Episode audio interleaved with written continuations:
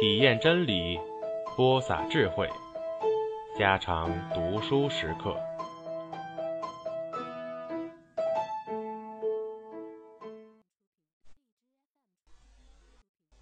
十七，祖父似乎生谁的气，脸上笑容减少了。对于翠翠方面也不大注意了。翠翠像知道祖父已不很疼她，但又像不明白他的原因。但这并不是很久的事，日子一过去也就好了。两人仍然划船过日子，一切依旧，唯对于生活却仿佛什么地方有了个看不见的缺口，始终无法填补起来。祖父过河接去，仍然可以得到船总顺顺的款待，但很明显的是，那船总却并不忘掉死去者死亡的原因。二老出北河下沉舟，走了六百里，沿河找寻那个可怜哥哥的尸骸，毫无结果，在各处税关上贴下招字，返回茶洞来了。过不久，他又过川东去办货。过渡时见到老船夫，老船夫看看那小伙子，好像已经完全忘掉了从前的事情，就同他说话：“二老，大六月日头毒人，你要上川东去，不怕辛苦？要饭吃，头上是火也得上路。要吃饭，二老家还少饭吃？有饭吃。”爹爹说：“年轻人也不应该在家中白吃不做事。”你爹爹好吗？吃得做得，有什么不好？你哥哥坏了，我看你爹爹为这件事情也好像委屈了很多。二老听到这句话，不作声了，眼睛望着老船夫屋后那个白塔。他似乎想起了过去那个晚上那件旧事，心中十分惆怅。老船夫怯怯地望了年轻人一眼，一个微笑在脸上漾开。二老，我家翠翠说，五月里有天晚上做了个梦。说时，他又望望二老，见二老并不惊讶，也不厌烦，于是又接着说。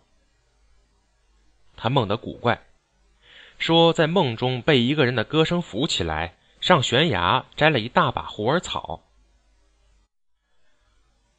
二老把头偏过一旁去，做了一个苦笑，心中想：老头子倒会做作。这点意思在那个苦笑上，仿佛同样泄露出来，仍然被老船夫看到了。老船夫就说：“二老，你不信吗？”那年轻人说：“我怎么不信？因为我做傻子，在那边岩上唱过一晚的歌。”老船夫被一句料想不到的老实话窘住了，口中结结巴巴的说：“这是真的，这是假的？怎么不是真的？天宝大佬的死难道不是真的？可是，可是……”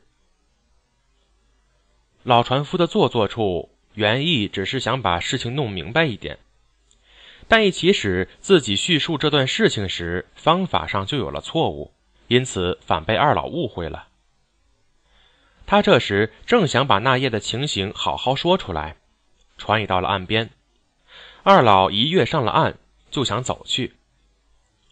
老船夫在船上显得更加忙乱的样子，说：“二老，二老。”你等等，我有话同你说。你先前不是说到那个你做傻子的事情吗？你并不傻，别人才当真叫你那哥弄成傻相。那年轻人虽站定了，口中却轻轻的说：“得了，够了，不要说了。”老船夫说：“二老。”我听人说你不要碾子要渡船，这是养马兵说的，不是真的吗？那年轻人说：“要渡船又怎样？”老船夫看看二老的神气，心中忽然高兴起来了，就情不自禁地高声叫着翠翠，要她下溪边来。可是不知翠翠是故意不从屋里出来，还是到别处去了。许久还不见到翠翠的影子，也不闻这个女孩子的声音。二老等了一会儿，看老船夫那副神气，一句话不说，便微笑着大踏步同一个挑担粉条、白糖货物的脚夫走去了。过了碧溪局小山，两人应沿着一条曲曲折折的竹林走去。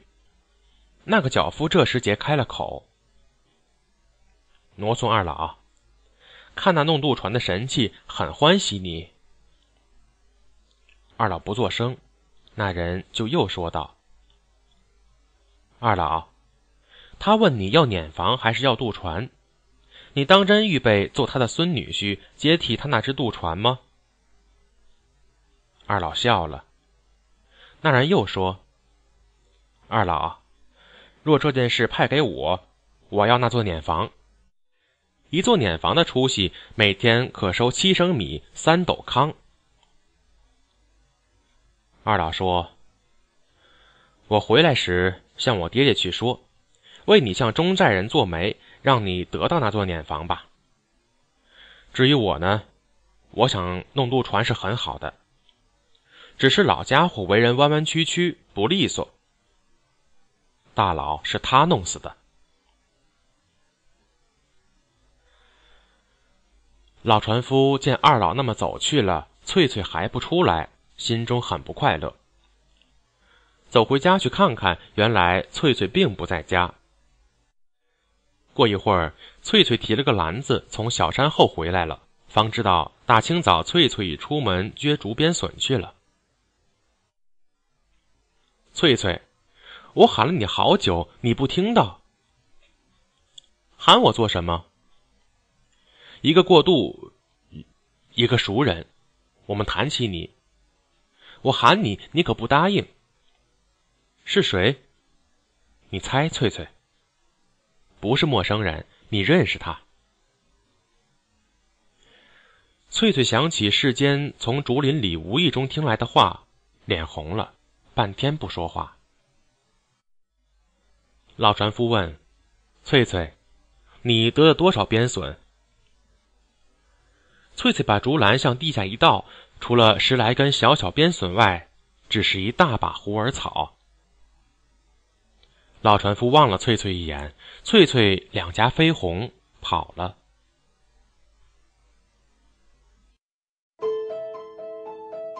家常读书制作，感谢您的收听。